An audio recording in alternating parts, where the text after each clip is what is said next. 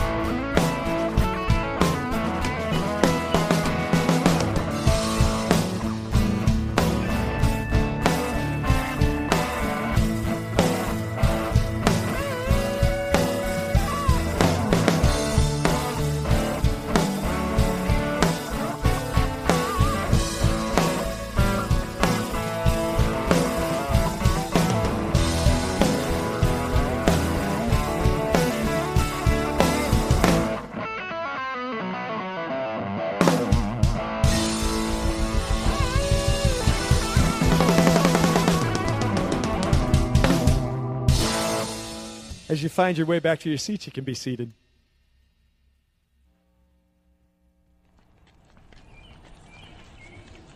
Hey kids, mom needs more help inside.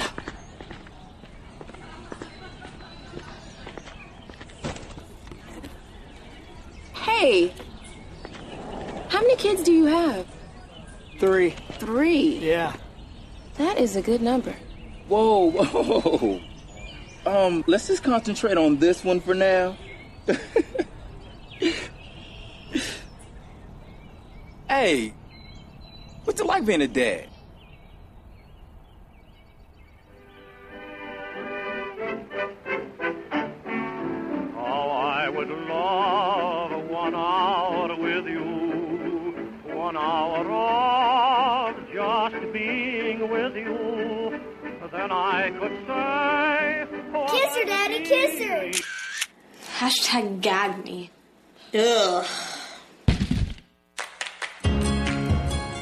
Clams has been sleeping for two days, Daddy. Goodbye, Mr. Clams. No! All right, just slow down a little Dad, bit. stop yelling at me. I don't think that's. Oh, okay, okay. All right, and that is why we always wear our seatbelt.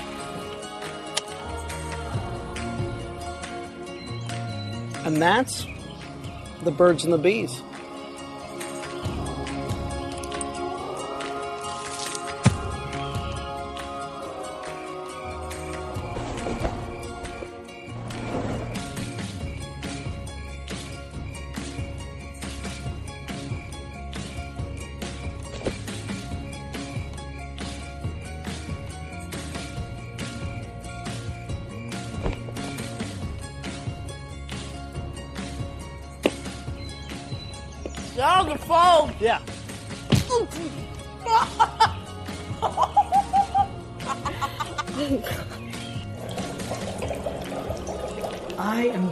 Proud of you, son. Run. Huh? Run, it's gonna blow! Have I told you lately? I know, Dad. You love me. You tell me all the time. Actually, I was going to tell you I think you're beautiful inside and out. Whatever.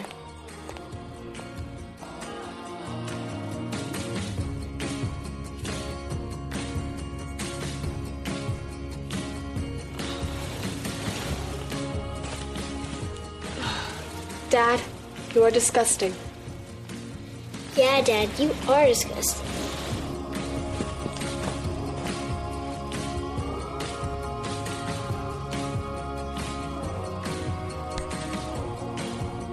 This right here goes to your future. This right here goes to you, and this right here goes to God. Whoa, whoa, whoa. How much does God get?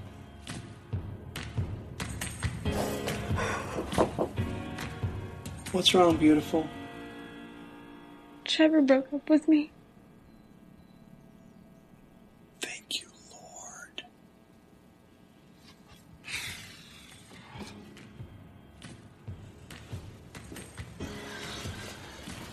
He's such a jerk. I, he broke up with me on a text message.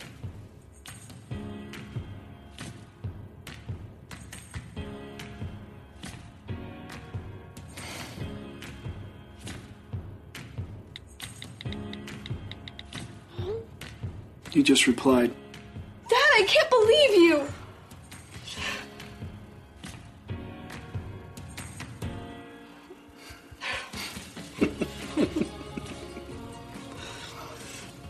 Thanks, Dad.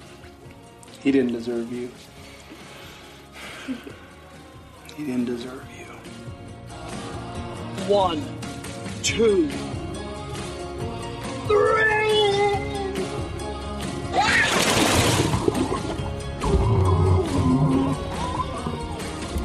Heavenly Father, thank you for being so good to us. God has the coolest job. He can make clouds all day. Yeah, he does. But I think one of his very best jobs is when he made you. Daddy. Hey, what's it like being a dad? How much time you got? A lot of great dad moments in there. Let's take a minute and pray. Just pray a prayer blessing on the dads that are here. Father God, even as we address you and call you by name, we recognize that you are an amazing father and you understand uh, what it means and how important it is to be a father. And so, Lord, today, I ask for your empowerment, your courage, your wisdom, your blessing to be on the dads of daybreak. Lord, I pray that today they would know grace and patience and dependence on you in this unbelievably vital role that you've entrusted to them.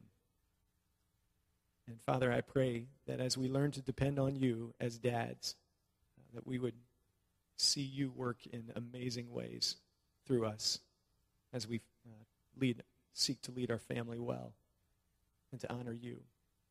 So, Father, today we ask for your blessing on the fathers who are here. We thank you for them. We pray it in Jesus' name. Amen.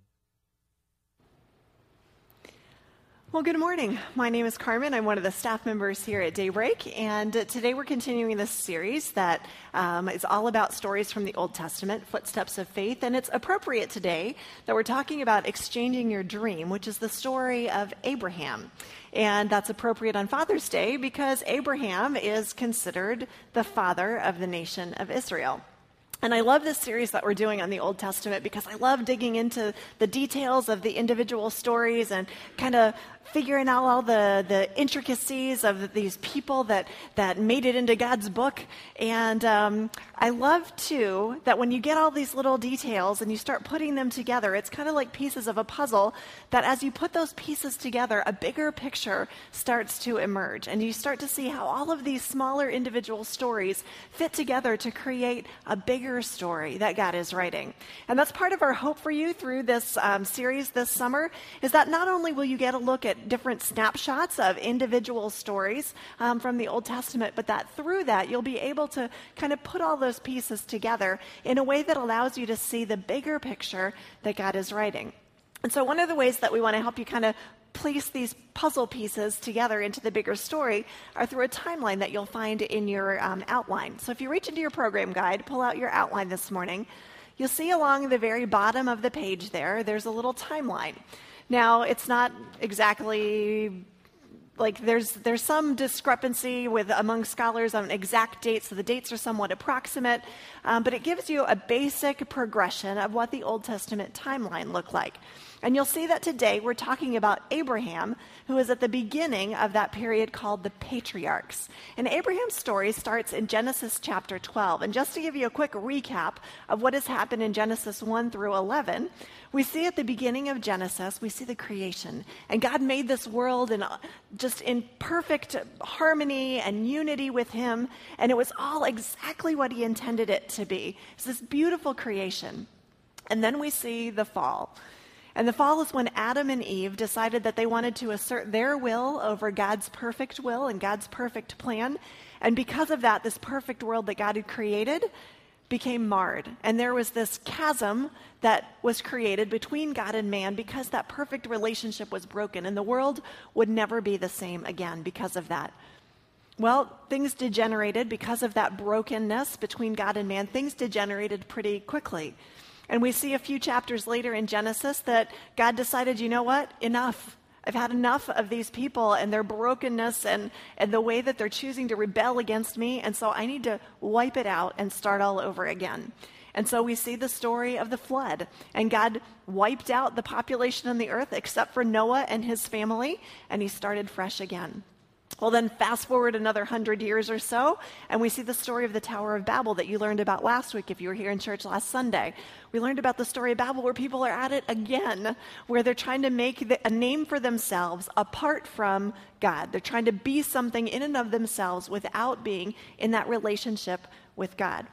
And then you fast forward another 200 or so years, and this is where we see the introduction of Abraham in Genesis chapter 12. And the thing that is very intriguing to me about Genesis chapter 12, where we first meet Abraham, is that Genesis 12 is really a turning point, a tipping point in the scripture. The first 11 chapters of Genesis are all about the world that God created and then the brokenness that ensued after the fall. And then in Genesis 12, the entire trajectory of the story changes, and the rest of scripture takes a new direction in what this story is about. So, what's that thing that happens in Genesis 12?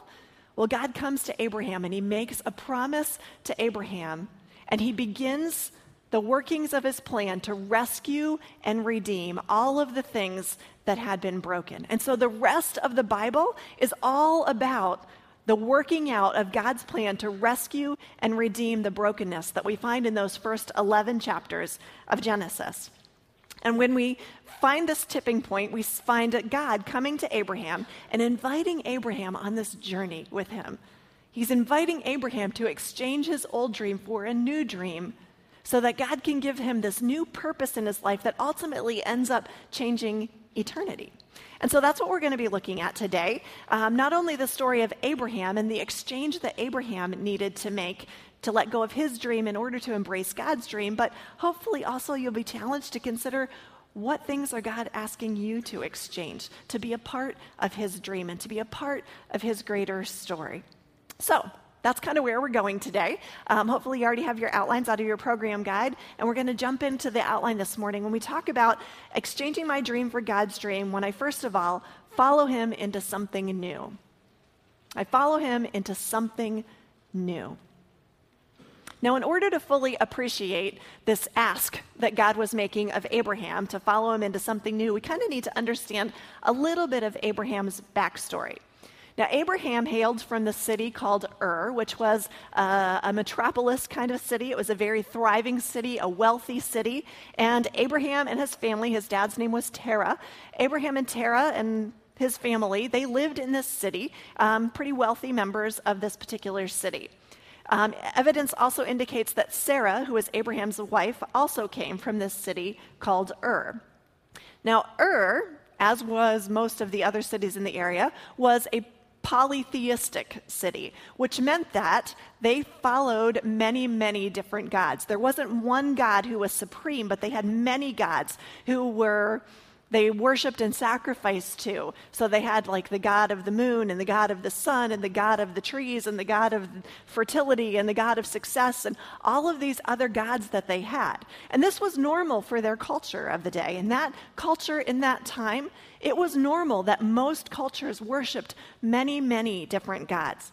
As opposed to today, where most world religions, not all, but most world religions circle around a singular God that is above all else in that culture, there were many, many different gods. And so this is the, the city that Abraham would have grown up in. And his family was no exception to this idea of, a, of ascribing to a polytheistic theology. As a matter of fact, in the Talmud, which is the Hebrew oral history, um, there's a story in there about Terah, Abraham's dad, um, owning an idol shop. That was kind of what he did to make a living. Terah had an idol shop. And that's what he did. So Abraham came from this background, this family tree that grew out of these idolatrous or polytheistic roots. So that's where Abraham is coming from. Now, all indications also point out that Abraham came from a really tight knit family. They did life together. Again, not uncommon for the culture in that day. They did life together, they shared life together. Um, where one went, the other went. If you want to liken it to a family today, think of like the good Italian family, where everyone still gets together every Sunday night for dinner and you know, they're just tight knit, they lock arms together. It's that kind of a family that Abraham came from. Now, scripturally, biblically, we don't have a lot of knowledge of Abraham's character before he shows up, before God shows up to him in Genesis chapter 12. There are bits of Hebrew tradition that says that maybe Abraham was a little bit distinctive from his family in, in what he believed or how he worshiped. Um, but there's not a lot to tell us that Abraham was really looking for any kind of new God, that Abraham and Sarah were on the lookout for a new God. There's nothing that tells us that. But God was definitely looking for Abraham because God shows up to Abraham and blows the door open with this whole new thing that he invites Abraham into. And this is where we first meet Abraham. In Genesis 12, if you begin at verse 1, it says this Then the Lord told Abram, and Abraham's name was changed later just for simplicity's sake. I'm going to refer to him as Abraham throughout the message today, but when you see the name Abram, we're talking about the same guy. Then the Lord told Abram, Leave your country, your relatives, and your father's house, and go to the land that I will show you. So, big deal already here, right? Leave your land, your country, your relatives. He came from a tight knit family, and God's saying, Go, leave all that, and go to some place that I'll show you. I haven't even told you where it is yet. And then he continues, I will cause you to become the father of a great nation. I will bless you and make you famous, and I will make you a blessing to others. I will bless those who bless you and curse those who curse you. All the families of the earth will be blessed through you. So Abraham departed as the Lord instructed him, and Lot, who was his nephew, went with him. Abraham was 75 years old when he left Haran. So imagine you are a 75 year old man and this God comes to you and says, Leave everything that you have ever known and go to this land that I will show you. And I researched and I researched this week to try to figure out why did Abraham just listen to this God? Like, what compelled him? Like, there were so many other small g gods that would have been influencing Abraham's life. Why, when this one God comes to him and speaks so strongly, why would have Abraham followed him.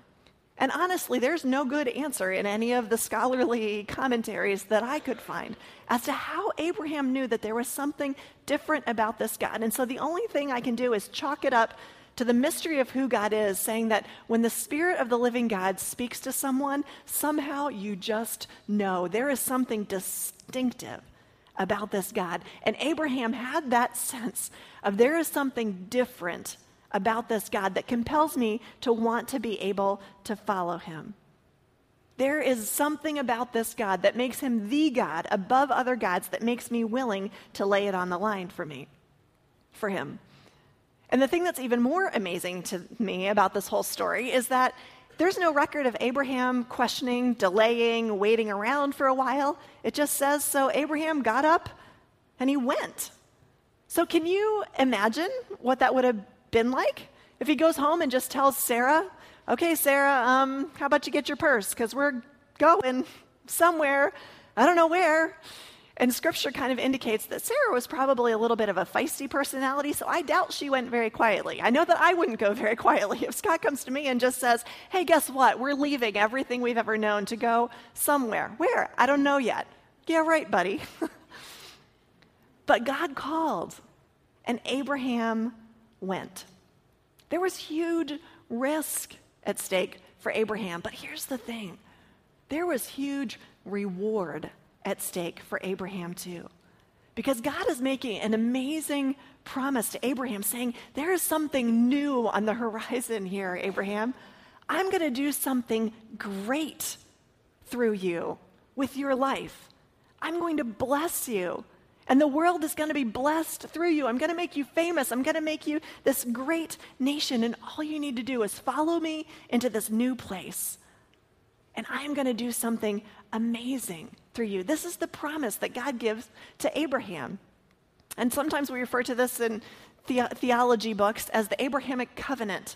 It was the promise that God made to Abraham that said, Abraham, I'm doing something fantastic with you. And from this promise, God would birth the nation of Israel, a nation that was blessed to be a blessing to the world around them. A tiny little nation, compared to the other nations surrounding it, they were a tiny little nation. And yet, God would use this nation of Israel and make them distinctive and make them different and do these amazing things through this nation so that the watching world who believed in all of these other gods would see something in the nation of Israel that was following this one true God, this weird idea of just one God, that these surrounding nations would see something different in Israel and say, wow, there is a different kind of thing happening there. And so that through Israel, the watching world would get to see a piece of who the real God truly is. And yes, this nation of Israel would stumble, and yes, this nation of Israel would struggle. But this nation of Israel would ultimately also produce a king, and not just any king. This nation of Israel would produce the King of Kings, Jesus Christ, who came through this line of Israel, this Jewish descent. From beginning in this promise that God made to Abraham to raise up this nation came Jesus Christ, who ultimately became the sacrifice between God and man so that he would be the bridge to restoration back to the Father.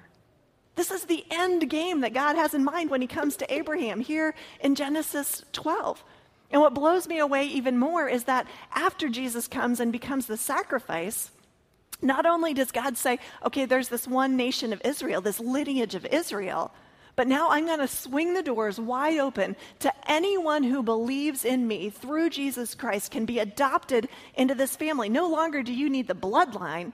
Anyone who believes in me can be a part of this family, can share in the promise that I've made to Abraham, saying that I will bless you. Why? So that you can be a blessing to the world, so that somehow through you, the world around you will get a glimpse of who I am. I get a little worked up about that. Can you tell? This is an amazing promise that God has made to Abraham.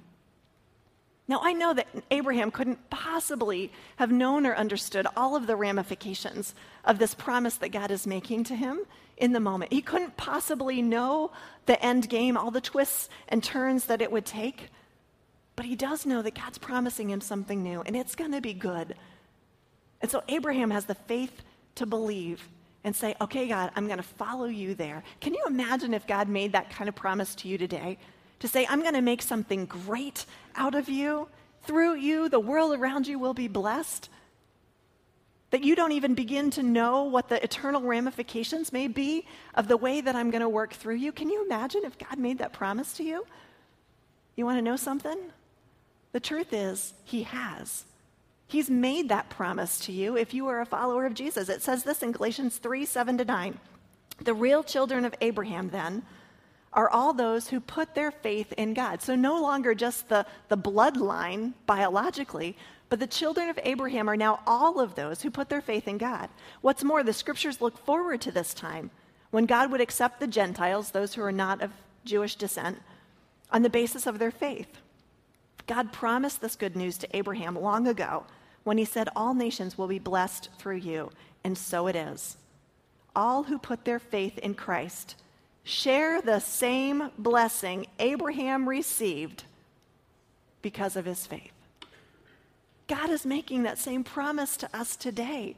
He's saying, I can do something great out of your life this plan that I started to rescue and redeem the world through Abraham, I can continue that through you. You can show people a glimpse of, of who I am, the great I am, if you just will follow me into this new place. And like Abraham, I know that we cannot see the end game when God calls us to something new. We can't possibly know those twists and those turns that our day to day decisions will make in the long run. And I believe it may feel pretty ordinary sometimes in the day to day. We don't think that the decisions that we're making could possibly have that big of an impact. And yet, God is at work weaving when we're willing to just step out and do something new. When God comes to us and whispers, I have something new for you. Are you ready for an adventure? God intends for our lives to be part of this amazing story. Is God nudging you to step out into something new? Have you been feeling that from Him? And maybe it's something new in a big way, like it was for Abraham, something that's going to change the trajectory of the way that you live life. But maybe it's just something small and seems a little ordinary, too, a little day to day. But I believe that God can take even those plain, ordinary, day to day moments and weave them into something bigger and better that we can't even begin to understand right now the long term impact of those decisions to follow God, what they're going to have on the world around us. We can make a difference in this world. That's what we're called to do as the people of God. I have a great little video clip that just gives you a little food for thought on what it means for you to make a difference in this world. So let's take a look at that.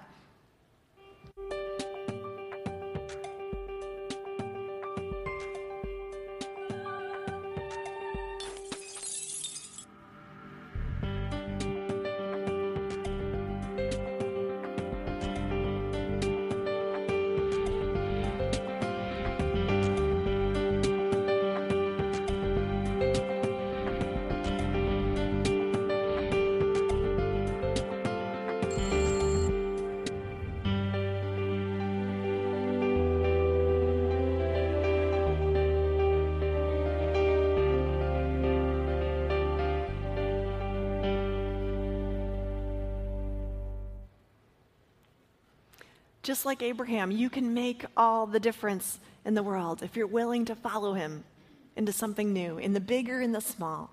Just follow him into that new place. But you know what? Sometimes embracing that something new is a little bit hard because sometimes that requires some letting go. And that's our second point today. I exchanged my dream for God's dream when I learned to let go. When I learned to let go. Now, letting go is easier said than done sometimes, right? Sometimes it's hard to let go of the things that we're hanging on to. I remember one time a few years ago, we were at the beach. My daughter was like three or four at the time, and she was collecting seashells. And she's picking up all these pieces, and most of them were just like the little broken pieces, but for whatever reason, they intrigued her. And so she's picking up these pieces and she's filling her hands, and her hands are getting more and more full, and she's trying to balance them in there, and she's got them like just kind of all balanced in there, and all these pieces are overflowing. And next thing you know, she looks down and she sees this perfect shell on the ground, like one of those like spiral ones, like the really cool ones that you don't see very often.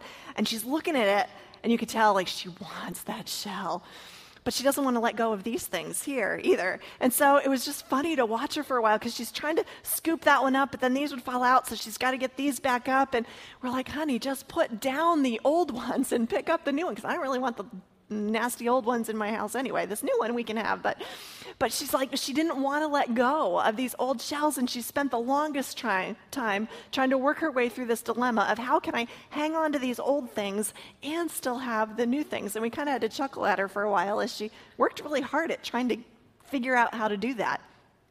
And you know, we can laugh about things like that when it comes to seashells. But the truth is that we struggle with the same concept in our grown up lives all the time, don't we?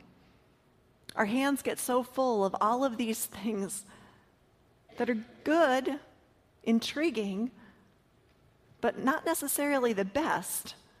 And then when something really good comes along, we, we're faced with this dilemma of how do I put down what are in my hands, these things that I have grown attached to for some reason or another, in order to pick up something new.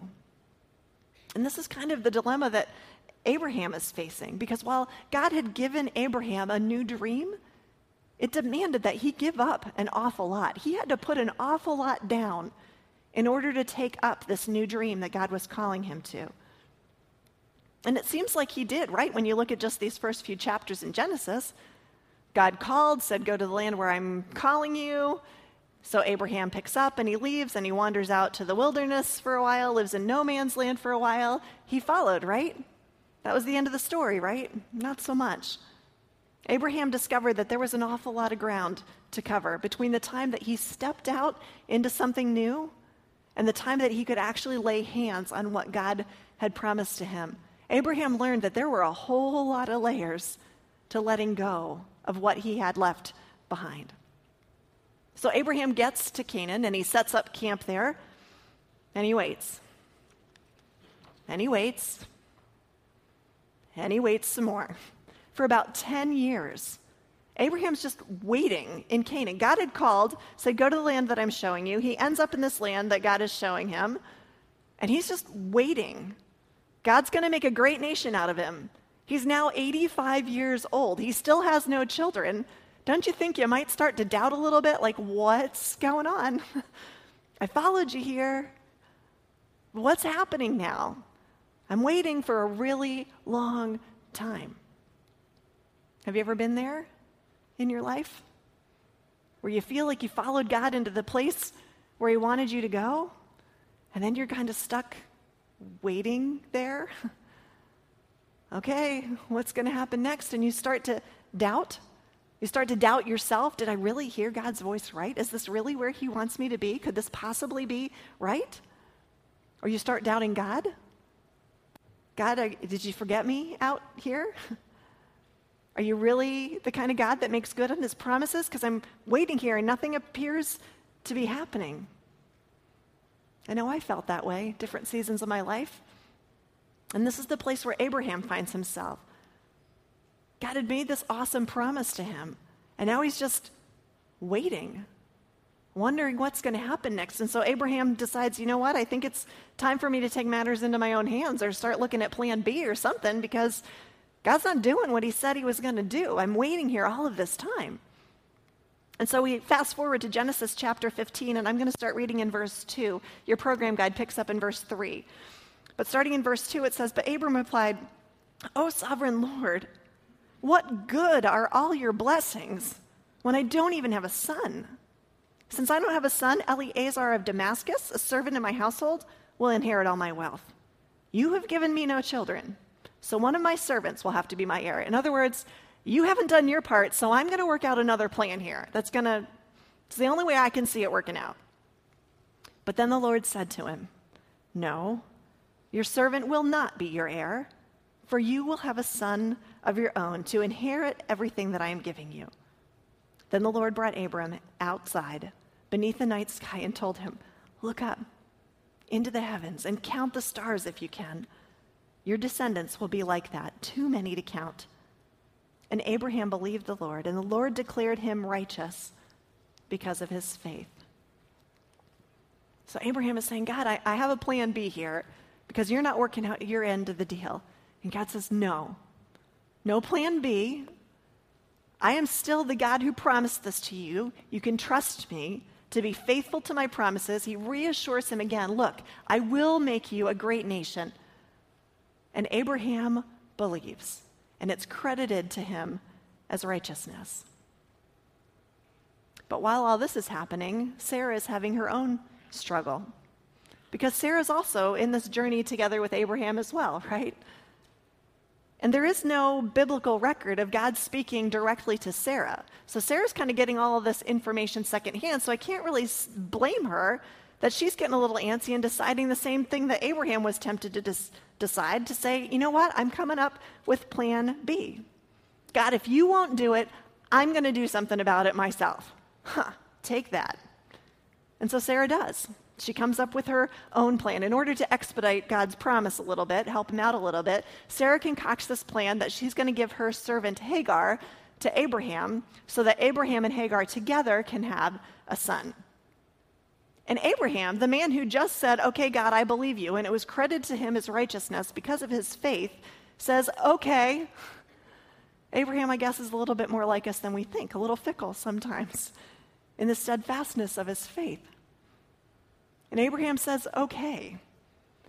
And so Abraham and Hagar get together, and that's just weirdness to consider how that conversation all happened to make all of that happen. I guess we're supposed to not go in there. But so they get together and they have this baby, and Hagar's son is named Ishmael.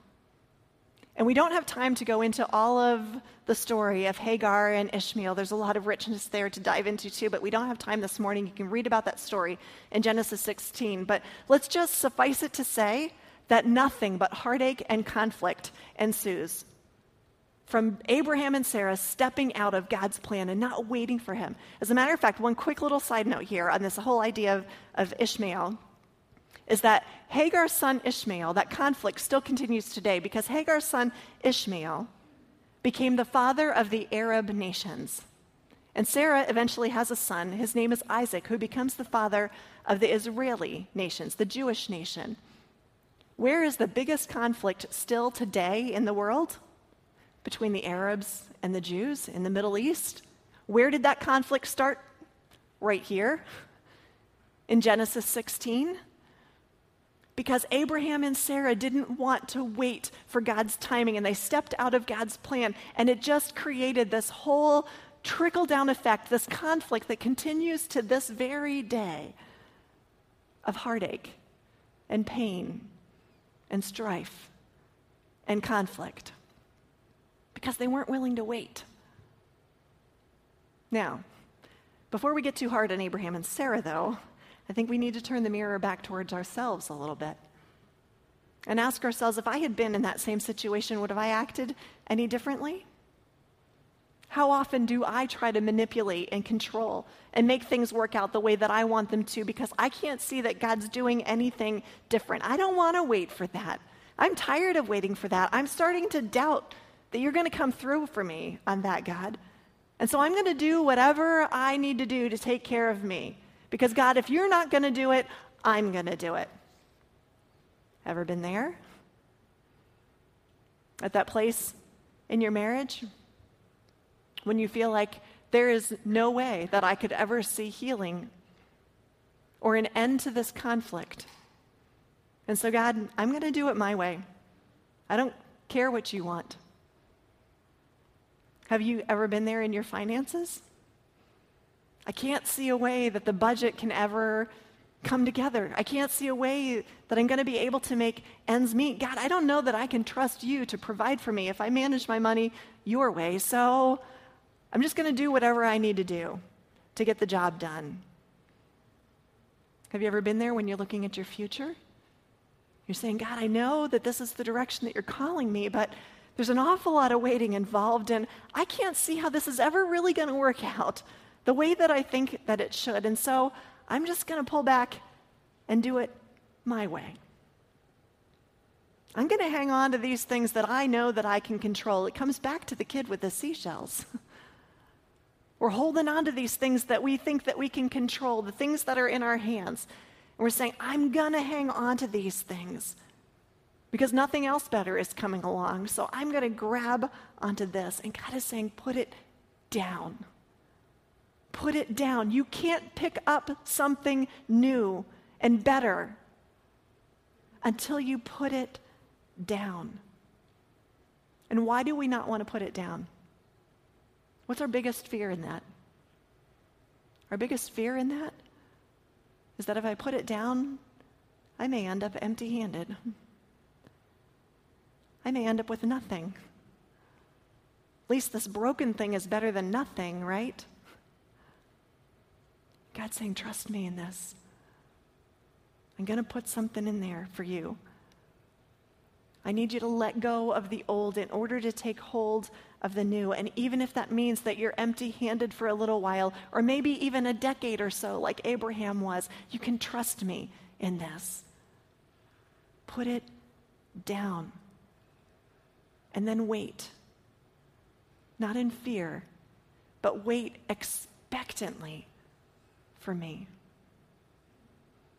You know, so often in my life, I've discovered that the times that I've grown the most have not been the times that I've tried the hardest, but they're the times that I've held less tightly, that I've learned to let go and just say, okay, it's yours. Even if it means I'm empty handed for a while, it's yours. Now let's fast forward another 13 years in the story with Abraham and Sarah. This makes Abraham about 98, 99 years old, makes Sarah about 90 years old, and this is the time that God decides it's time for Sarah to have a baby. She's 90 stinking years old, and she's going to have a baby. I was in my late 30s when I had my daughter, and I was considered advanced to maternal age. At 90, for Pete's sakes, you're getting ready for false teeth and walkers, not teething rings and strollers. I'm going to be thankful to be able to bend over and tie my shoes when I'm 90, let alone give birth to a baby for Pete's sakes. Sarah is like the woman. But this is the time that God says, okay, I'm going to give you a baby when it seems completely impossible. God makes it known that this is the miraculous that's happening. This is all about me because naturally this would never happen. And so Sarah has a baby, and his name is Isaac.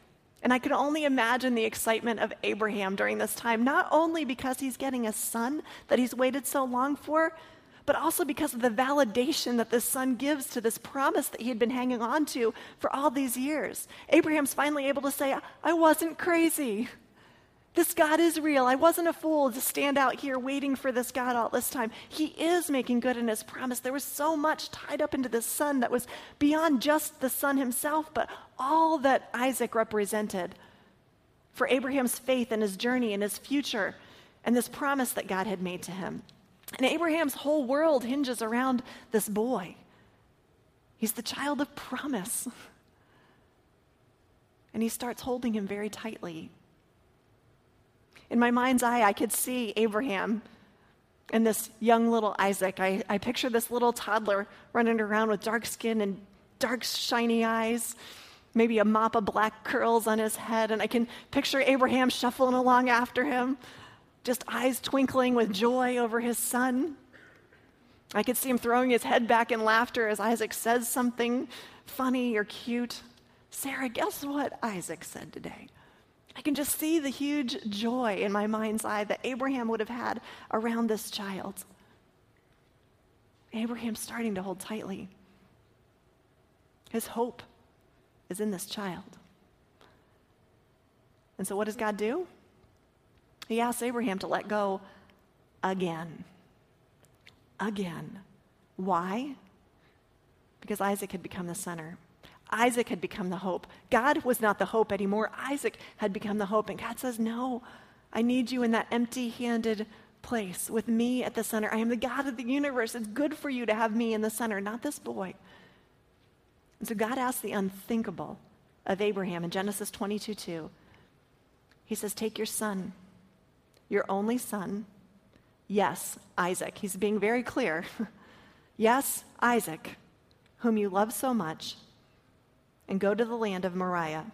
Sacrifice him there as a burnt offering on one of the mountains, which I will point out to you. What on earth?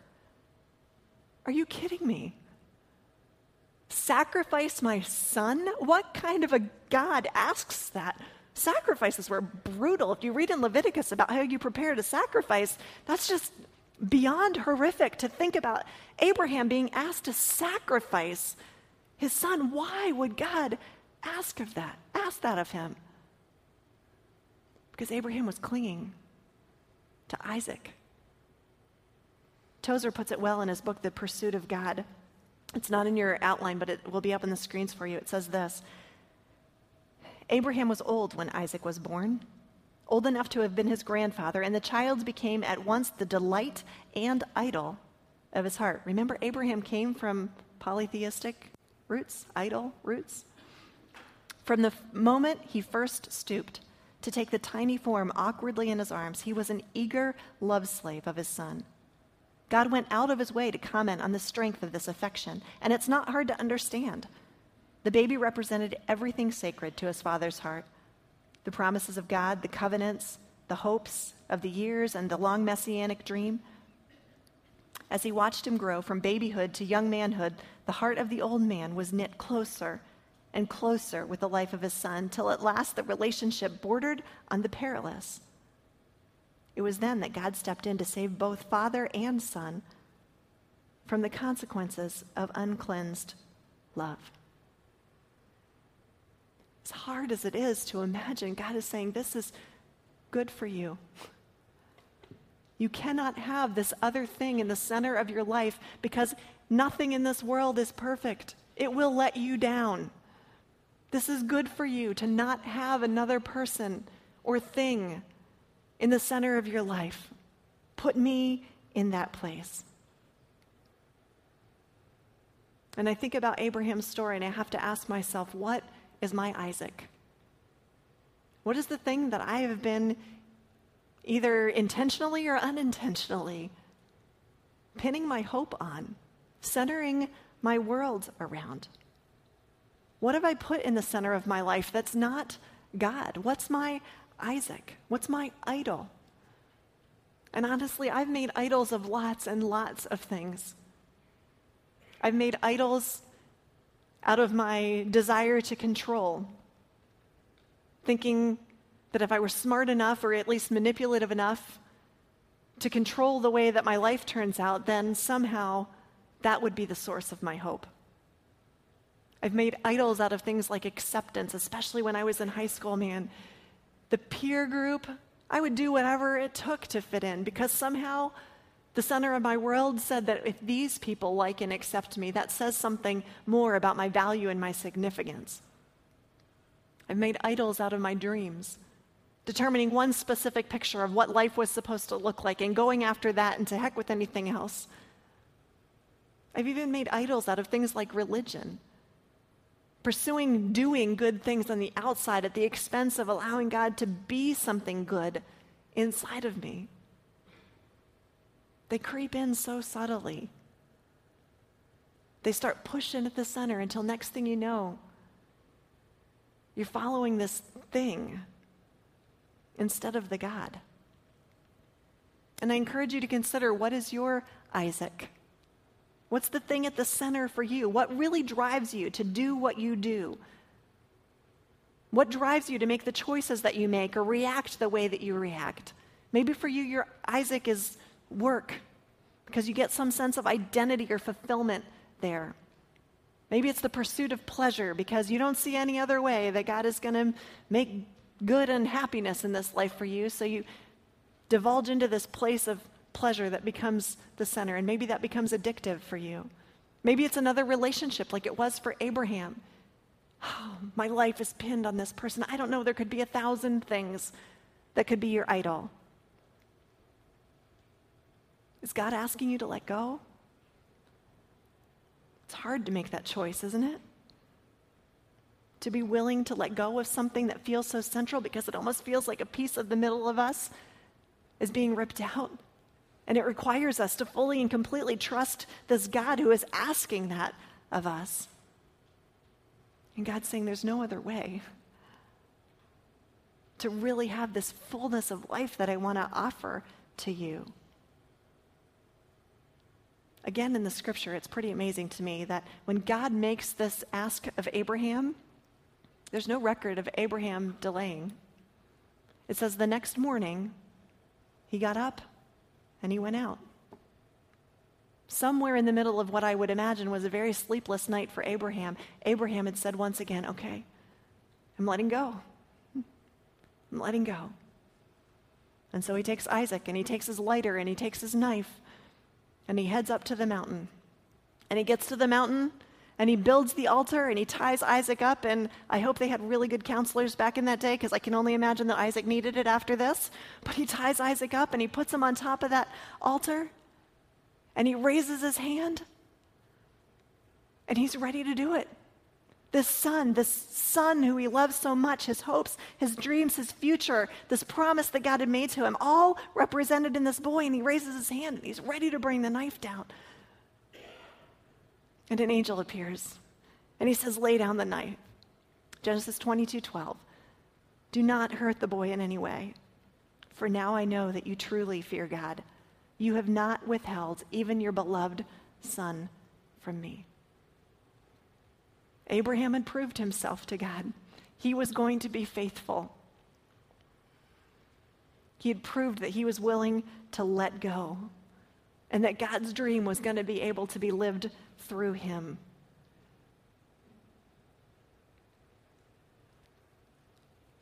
I love this story. I could only wish to have the faith of Abraham. This is why Abraham is called righteous because of his faith, because even in this, he says, Okay, God, I am letting go. And in the shoulders of this man, Abraham, God fulfilled his dream. He began and set in motion this whole turn of events that we talked about earlier that would ultimately change the course of history, of eternity. God shaped and sculpted and formed Abraham so that he would fit just the right place in just the right time in ways that Abraham, I'm sure, couldn't even see or understand so that eternity could be changed.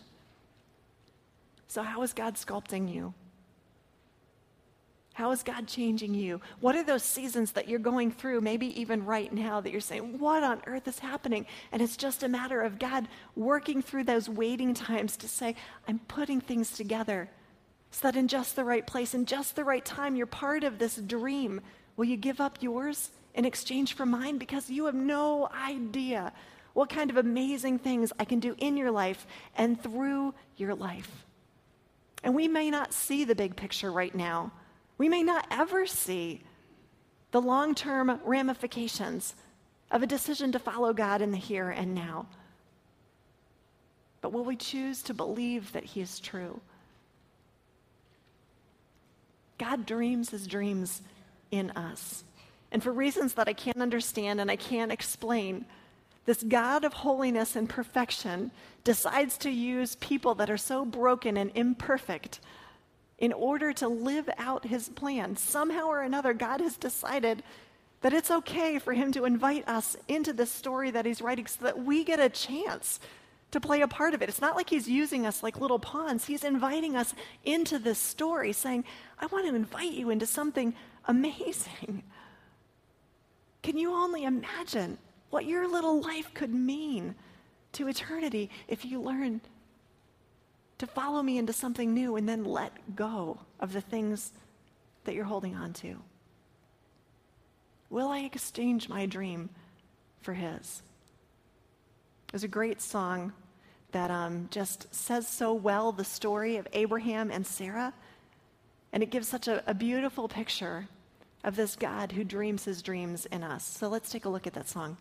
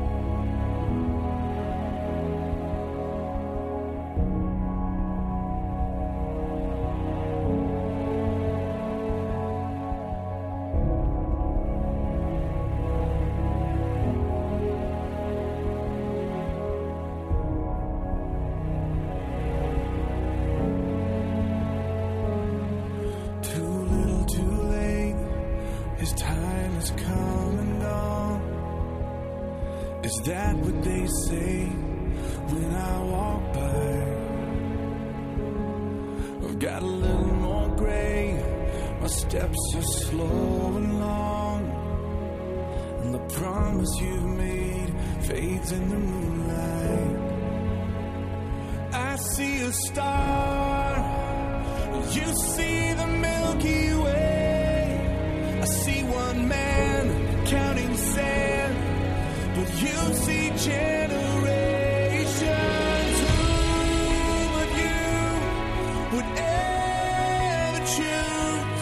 to dream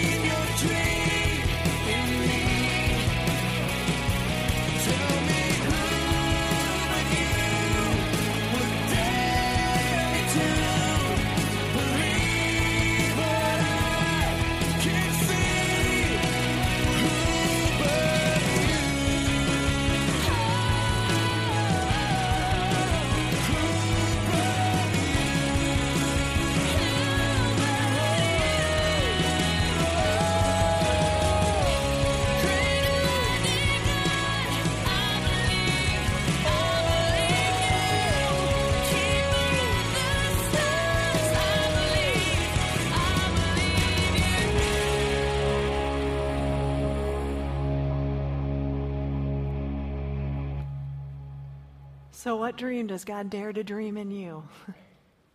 I want to give you a few moments to consider that and ask God to speak to you. You can reach into your program guide, pull out your response card. I want to give you these next few moments to ask God some of those questions. God, what dream are you wanting to dream in me? Would you dare to believe that God can do that kind of dream in you? Is there something new that God is urging you to? Maybe something big, maybe something small. Are you willing to follow him into that new thing? Just because he said so? Is there something you're holding tightly to? Some shells in your hand that you're not willing to let go of? And maybe today God's saying it's time. Open it up. Let it go. You won't believe where I'll take you. I'd love for you to record whatever it is that God is speaking to you on that response card today. If you fill out your name and information on the front and the back, you can flip it over, and there's a place to write your response to God this morning. Or if you have another prayer request that um, you would like our prayer team to pray for, you can record that there as well. Or if you want someone to pray with you this morning, we have prayer partners available. If you exit the back doors down the hallway to the left, and someone would love to be able to pray with you this morning. But I encourage you to take these next few moments just to consider what is the dream that God wants to dream in you? And are you willing to let go and exchange your dream for His? Let's pray. God, we thank you that you are a God who is creating a bigger picture than we could ever imagine. God, we know that we can't see it all. There's no way that we could ever begin to comprehend all the, the twists and turn that our lives will take or where they could lead, but we trust you in your sovereignty to be the God who sees it all and who has plans for us that are good, plans to give us a hope and a future. So, God, I ask today that you teach us to listen for your voice, listen to your whisper that calls us into something new in big ways or in small ways. And I pray that, like Abraham, we would have the faith to follow you into those things without hesitation, without delay. Give us the faith to trust you fully and completely. Help us be discerning, God. Show us what might be creeping into the center that wants to take the place that belongs only to you in our, in our heart of hearts and the core of who we are. The place that was designed to be you in the middle of our lives. Show us what is trying to take over that territory. Give us discernment to see it and to address it. Show us whatever we're tempted to pin our hope on and help us to let go of those things. God, we commit today to following you into your dream, one step at a time. We'll live by faith. Thank you, God. Amen.